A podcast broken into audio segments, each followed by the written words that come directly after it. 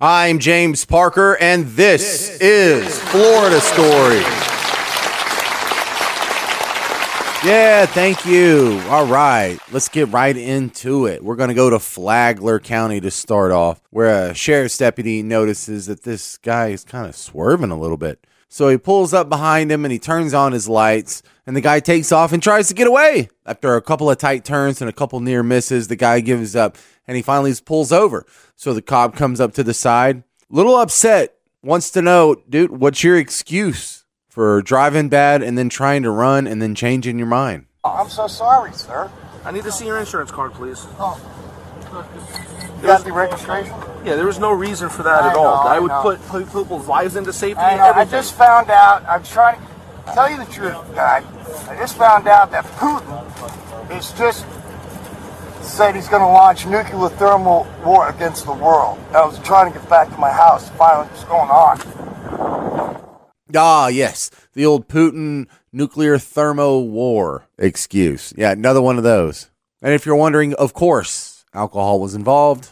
And no, there were no nuclear strikes. Hold my beer. Hold my beer. Hold my beer. Hold my beer. For our next Florida story, this is actually kind of an interesting legal conundrum. You know, I didn't go to law school, neither did you, but should you be able, legally speaking, to just go up and hit some stranger with silly string? Or is technically that some sort of know, assault, battery, misdemeanor? I don't know.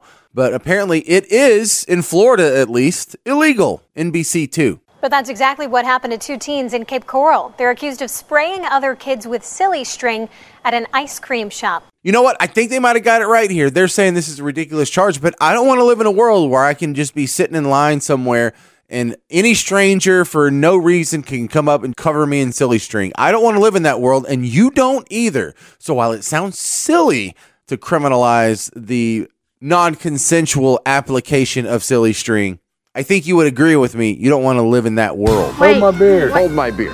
beer, what? For our next Florida story, we're going to the Daytona Beach area, and you will not believe that something untoward happened at a Waffle House. But this one's kind of weird. There's uh, the video. They even put it up on Fox 35. A machete wielding suspect caught on camera in Volusia County. Deputies say this man seen here attacked a stranger inside a Waffle House in Daytona Beach, slicing that woman and sending her to the hospital. So he slices her up pretty good. She ends up in the hospital. He ends up in jail. She didn't even get to finish her waffle. Hold my beer. Hold my beer. Hold my beer. beer, what? All right, and you remember how uh, last week I was telling you about the granny that died going from West Palm Beach to Palm Beach and died on one of the drawbridges? It was a horrific accident. An elderly woman plunges to her death when a drawbridge opens. And I was saying that's not really a bad death. I wouldn't mind going out like that. Well, I found the opposite end of the spectrum this week for you. We go to WFLA. A worker has died in a horrific way while on the job at a Polk County landfill. It happened yesterday evening at the North Central landfill. Investigators say Aaron Henderson was inside a portable toilet that was hit and crushed by a bulldozer. They believe the bulldozer driver was unable to see the portable toilet as he crested the top of a hill.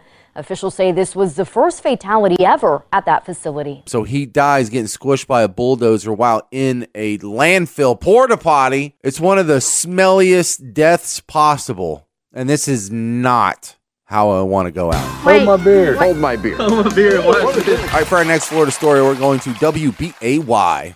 And this is a tough one. Some of the stories we do on Florida stories are lighthearted and funny about like a breakup or a pack of monkeys or something fun.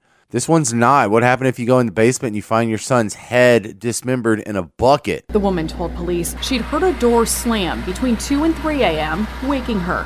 She told police she went to check out a light left on downstairs and made the gruesome discovery. In addition to a lot of blood, police reported finding body parts in bags and storage containers in the basement.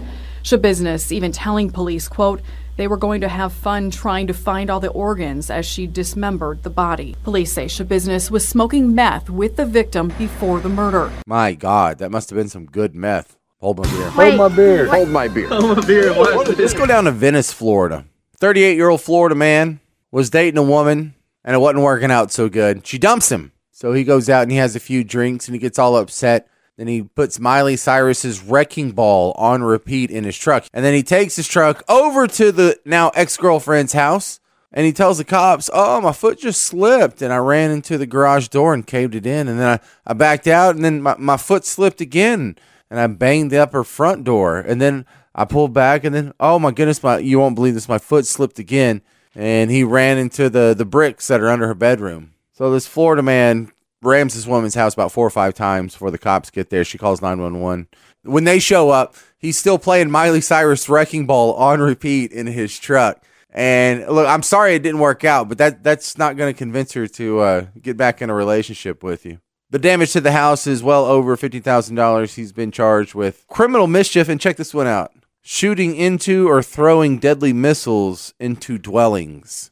Boy, they got some interesting crimes in Florida. Hold my beer. Hold my beer. Hold my beer. Hold my beer. Watch. For our next Florida story, we're going to Winter Haven, Florida, where I'm pretty sure there was meth or bath salts or something involved. But this sort of real ugly white trash, Bonnie and Clyde, they went out and they stole a red pickup truck. And it has a sunroof that, that'll come in handy later. And so they're all jacked up and they sold this truck. And she says, What do you want to do, baby?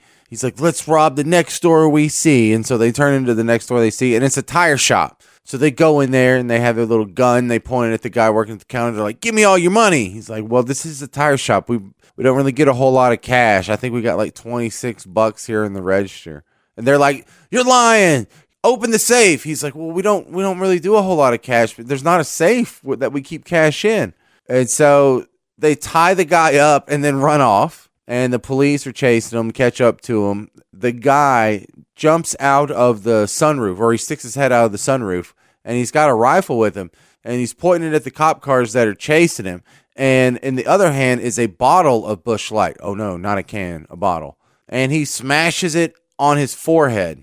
The bottle breaks. One of the cops from the side shoots him. It hits him in the neck. The girl pulls over. They get taken into custody. The aristocrat. Hold my beer. Hold my beer. Hold my beer. Watch this.